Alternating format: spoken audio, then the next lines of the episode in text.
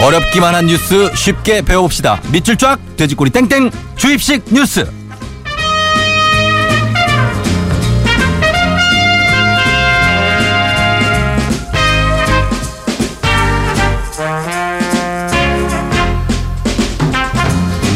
굿모닝 FM의 퍼스널 뉴스 트레이너 펄슨 퍼스널 예 PT 시사평론가 김성환 씨와 함께합니다. 반갑습니다. 네, 안녕하세요. 반갑습니다. 네, 정말 한 10년 만에 뵙는군요.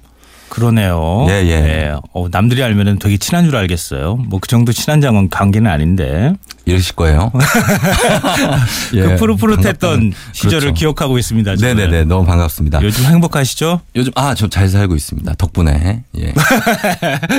요 몇 달 김성환 시사평론가도 굉장히 바쁘셨을 겁니다. 그렇죠. 어저 그 저도 그제 투개표 생방송 진행을 했는데 음. 아, 예. 이게 참 큰 일이었죠. 나라에 네, 그죠? 맞아요. 네. 음. 맞아요. 정말 정신없는 한 6개월 정도로 보냈던 것 같고요. 그래서 대선 얘기를 오늘 안 할 수가 없습니다. 네, 맞아요. 예. 그 사실은 이 시사평론가에 대해서 많은 분들이 어 뭐야 저 TV에 나와서 막 얘기도 하고 그런 사람처럼 생각하실 텐데 음. 네. 그런 얘기가 있어요. 정신과 의사가 네. 정신과 치료를 제일 많이 받는다. 어 다른 사람이 상담을 많이 하니까 그렇죠. 받으면서 오히려 그 사람은 스트레스를 받는 맞아요 거예요. 맞아요. 예. 근데 시사평론가도 똑같아요, 사실은. 뭐가요? 다른 분들보다 먼저 뉴스를 받아들이고 그걸 네. 이제 전하는 과정에서 똑같이 감정이라는 게 있는 인간이거든요. 음. 네네네. 그것도 늘 행복하지만은 않아요. 음. 힘들어요, 사실은. 예 아나운서도 똑같지 않아요? 예. 오늘 어. 왜 반응이 왜 그래요? 많이 힘드세요? 제가 어떻게 어깨라도 좀 한번 만져드려요? 춤을 좀 주물러 드릴까요? 아, 치유가 필요합니다. 우리 알겠습니다. 국민들도 치유를 받고 계시는 것 같은데요. 저도 치유가 필요합니다. 예, 지금부터 이제 치유 네, 들어갑니다. 네. 예, 자 그럼 먼저 준비된 뉴스 듣고 주입식 뉴스 본격적으로 시작해 볼까요?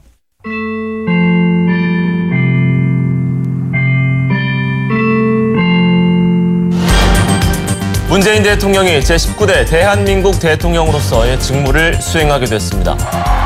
문재인 대통령은 최종 개표 결과 득표율 41.1%로 대한민국 제19대 대통령에 취임하게 됐습니다. 1,300만여 유권자의 지지를 받았습니다. 2위 자유한국당 홍준표 후보는 24%, 국민의당 안철수 후보는 21.4% 득표로 3위에 그쳤습니다.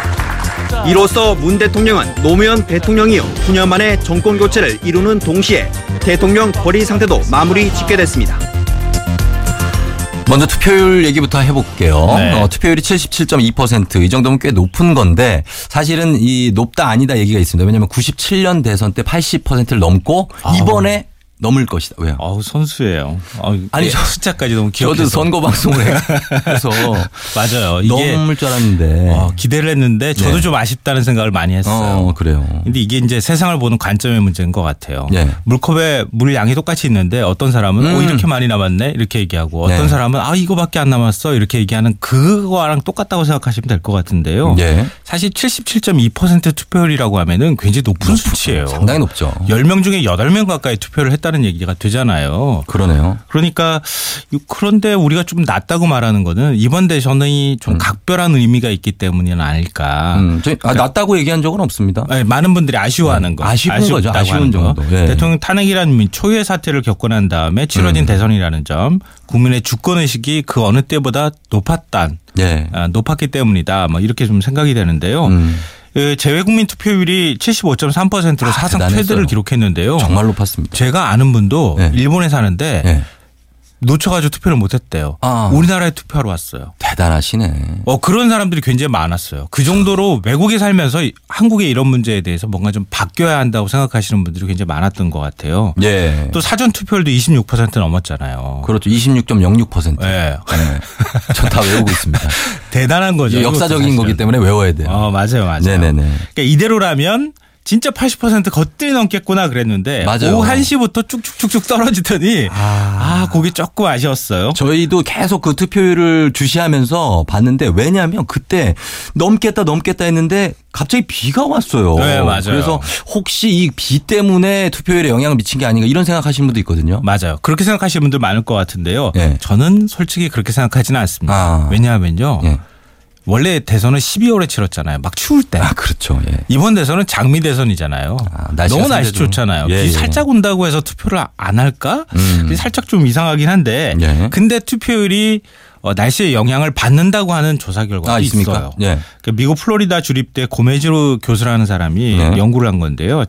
1948년부터 2000년 사이에 치러진 14차례 미국 대선을 분석을 했더니 음. 날씨가 나쁘면 투표율이 떠져- 떨어졌더라. 그렇군요. 네. 역시. 뭐, 그 비의 양에 따라서 뭐 이 좀 다를 수 있겠지만 네. 한 1%포인트 정도씩 이렇게 떨어지는 뭐 이런 현상도 나타났다고 합니다. 아하. 근데 우리나라에서도 연구가 있었는데요. 예. 한국 정당학회보에 발표된 논문을 보면 음. 강수량이 10mm 증가할 때마다 네. 진보적인 성향의 정당 득표율은 1.9% 정도 증가를 했고요. 음. 보수 성향의 정당 득표율은 0.6%가 하락했다. 음. 아무래도 네, 왜- 이제 그 젊은 층 유권자들이 비가 옵니까 음. 오늘은 노는 걸 포기하고 그렇죠. 뭐 투표하자. 어, 그 말씀 맞아요. 그래요? 네, 진짜로 어. 그래요. 예. 예. 그러니까 그렇게 이제 분석한 결과가 있는데요. 과연 그럴까? 아직 좀 연구가 더 필요할 것 같아요. 음. 왜냐하면 18대 대선 때는 영하 10도 안팎의 한파가 몰아쳤거든요. 그렇죠. 예, 예. 그때 투표율이 75.8%였어요. 음. 근데 17대 대선 때는 또 괜찮았거든요. 근데요. 근데 63%였어요. 아하. 그러니까 이 정치적 상황이라든가 예. 뭐 이 대선이 경쟁이 또 얼마나 치열했는지 뭐 여러 경제적 심리적 효과까지 다 분석을 해야 음. 그래야 날씨가 어느 정도 영향을 미쳤는지 그 답도 나올 것 같습니다. 예.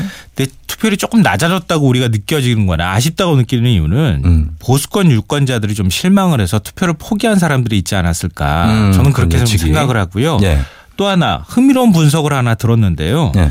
이 자유한국당에 계시는 분 얘긴데 네. 노년층 투표율이 높으면 아무래도 유리했잖아요. 홍준표 네. 후보가. 그렇겠죠. 그래서 어떻게 투표율을 높일 수 있는 방법이 없을까 고민을 좀 했다 그래요. 음. 근데 투표율을 80% 넘기는 건 좀 쉽지 않을 거라고 생각했답니다. 아하. 왜 그러냐면은 우리 고령화 사회, 예. 초고령화 사회라는 얘기 하잖아요. 지금 가고 있죠, 쭉쭉. 예. 예. 그러니까 각종 시설에 계시는 노인분들도 많고 네. 그리고 노인분들 중에서 투표장으로 가기 어려운 분들이 굉장히 어르신들이 많기 때문에 좀 그러시죠. 예. 예. 그런 분들을 감안해서 계산하면은 이거 음. 80% 넘기긴 쉽지 않다 네. 음. 이런 얘기를 했다고 합니다 내부에서 네. 그런 거 보면은 77% 정도 넘겼다고 하는 거는 사실 대단한 수치라고도 볼 수 있습니다. 음. 그렇죠. 하나 얘기하자면 이제 투표 시간이 두시간 늘어났음에도 불구하고 음. 보궐선거고 그런데 이제 고, 그런데도 이제 80을 못 넘었기 때문에 좀 아쉬워하시는 우리가 분들이 그럴 때 깔딱고개라고 하죠. 네, 그걸 예. 못 넘었어요. 그렇습니다. 이거에 그러면은 다른 나라와 비교할 때 투표율이 어느 정도 수준입니까? 아, 이게 대선 이후에 제가 굉장히 흥미로운 글을 봤는데요. 네. 한 온라인 커뮤니티에 한국 투표율이 77%라고 네. 반성하라 이런 글이 올랐어요. 뭘 반성까지 또 합니까? 그 보니까 내용이 예. 러시아는 146% 투표율이 나왔던 적도 있어. 뭐 이런 글이었어요. 100, 100%가 완납 아닙니까?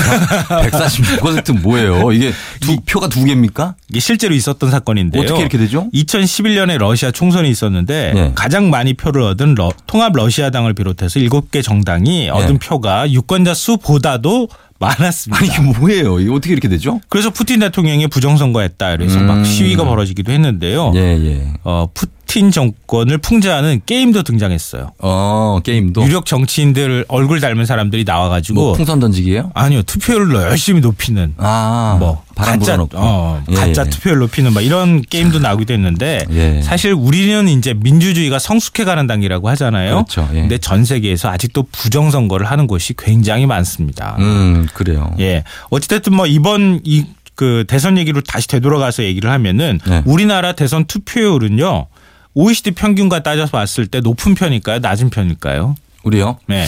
OECD 여러 가지 얘기할 때 OECD 최저다 뭐 이런 게 많아서 네. 평균 이하가 아닐까 걱정이 좀 되는데. 대선만 따지면 평균 이상이고요. 그래요? 예. 음. 대체적으로 보면 네. 근데 총선이나 보궐선거, 지방선거 이런 거 다 합치면 평균 이하다 이렇게 음. 보시면 될 것 같아요. 예. 평균이 2011년을 기준으로 해서 한 70% 조금 넘습니다. OECD 네. 평균. 예. 그러니까 우리나라 총선 투표율이 50% 겨우 넘는 경우 많잖아요. 그렇죠. 예. 러니까또 보궐선거는 훨씬 더 심각하고요. 음. 그러니까 좀 제가 그렇게 말씀을 드린 건데요. 예. 호주 같은 경우에는 투표율이 95%. 이- 넘어요? 예. 뭐 투표를 뭐 일주일 동안 이렇게 합니까? 뭐 이렇게. 어, 아니 그거 아닌데도. 예. 그래요? 예. 룩셈부르크, 벨기에는 90%가 넘고요. 오. 칠레와 덴마크가 80% 후반대. 예. 독일이 78%, 일본이 한 67% 정도 되니까 음. 우리가 한 독일 정도 수준? 이 정도라고 생각하시면 될 것 어, 같아요. 일본보다는 높네요. 네, 일본보다는 조금 높습니다. 예. 그나마 다행입니다. 근데 선진국에 비하면 그래도 좀 낮은 거 아니야 이렇게 이게- 생각하시는 분도 있을 것 같은데요. 그럴 네. 수 있죠. 네. 근데 솔직히 그렇지도 않습니다. 왜요? 며칠 전 실시된 프랑스 대선 투표율이 얼마쯤 되는지 이거 아실 것 같다. 39세 젊은 대통령이 당선된 프랑스 마크롱. 대선 아. 네. 투표율이 아, 마크롱 대통령이죠. 네네. 그 아유 글쎄. 얼버무리지 말고요. 74.62%였어요. 예, 예. 아, 그래요. 예, 얼마 전 네덜란드 총선이 있었는데요. 투표율이 네. 음, 80.4%였는데 직접 하실 걸 왜 저한테 이렇게 물어봅니까? 너무 아는 척해서 그렇죠. 예, 예. 그래도 시사평론가 약간 주름 잡을 때도 있어야죠. 예, 죄송합니다. 예. 그 네덜란드 총선 투표율이 80.4%였는데 음. 30년 만에 최고치였습니다. 아, 그래요. 그러니까 선진국 들도 투표율이 낮아서 굉장히 고민을 하고 있는 상황이다 이렇게 생각하시면 되는데요. 그, 렇겠네요 민주주의가 태동했다고 하는 영국 네. 투표율이 30%밖에 안 되는 선거도 있어요. 그러니까 음. 우리 굉장히 높은 편인데 예. 일반적으로 선거 투표율이 네. 선진국이 높다고 생각하는 건 함정이 있기 때문이에요. 어, 왜? 투표율이 높은 호주, 벨기에 뭐 예. 이런 국가 왜 넘죠? 우리 90%? 의무 투표제를 시행하기 때문이에요. 아. 투표 안 하면 안 돼. 무조건 안 돼. 해야 돼. 예, 뭐 이런 어떻게 나라가 한 30개국 정도 되는데요. 안 하면 돈을 냅니까? 벌금 물립니다. 그렇군요. 호주는 20달러. 음. 전 세계 국가들이 또 투표율을 높이기 위해서 여러 뭐 별의별 이제 묘수를 다 동원하는데요. 뭐 막 전화기 주는 데도 있다고요. 네. 오 맞아요. 러시아 같은 경우가 자동차하고 휴대폰을 자동차를 경품으로 줘요? 막 내걸어요. 투표하면 와 대박이다. 예. 예. 그리고 음식과 옷을 주기도 하고요. 예, 예. 이탈리아는 투표소로 오가는 정도 요금의 한 70%를 깎아주기도 하고. 뭐그 정도 깎아줘야죠. 베네수엘라는 투표를 안 하면 해외 여행을 금지할 수 있는 규정이 있습니다. 어, 이건 무섭다. 멕시코는 은행 신용 거래를 1년 동안 막아버리기도 합니다. 이건 심하다. 아, 은행 거래 아니 1년을 이쯤 막 이쯤 돼야 90% 넘기지. 아유, 그럼 투표해야 예. 되겠네요. 그리고 우리나라가 우리나라가 시행하는 사전 투표제 있잖아요. 네네. 그것도 사실은 미국, 일본, 호주 뭐 굉장히 많은 국가들이 이미 시행 아, 중에 이미 있습니다. 하고 있고. 예. 네, 그렇습니다.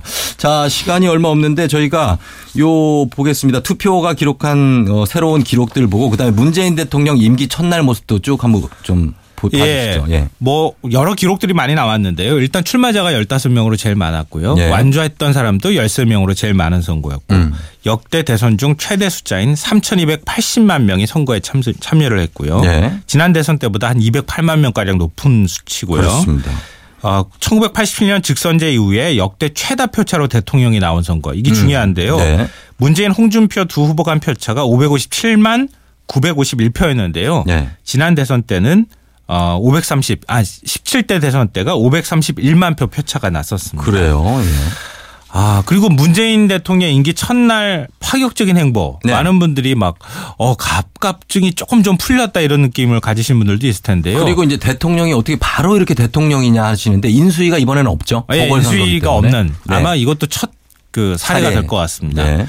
아, 그 취임식 끝나고 난 다음에 시민들한테 가가지고 사진 찍어주세요 그러니까 대통령이 막 셀파 네. 사진도 찍 이건 못 봤던 일이에요. 못 본 게 아니고요. 네. 전혀. 예. 대통령한테 그렇게 근접거리에 사람들이 가는 거는 네. 경호상으로 엄청난 문제가 될 수 있거든요. 음. 대통령 몸을 스킨십을 못 하거든요. 그렇죠. 네. 지금 아마 청와대 경호실에서 땀을 삐질삐질 흘리고 있을 겁니다. 그래도 이렇게 좀 편안한 대통령의 모습 신선한 충격이었다는 분들 많고 그리고 이렇게 한 20여 분 만에 취임식이 끝난 것도 최초일 것 같습니다. 네, 맞습니다. 하여튼 네. 여러 기록을 남기고 있는데요. 파격도 좋지만 끝까지 개혁 잘하는 그런 대통령으로 남았으면 좋겠습니다. 네, 네. 네. 계속해서 기대해 보겠습니다.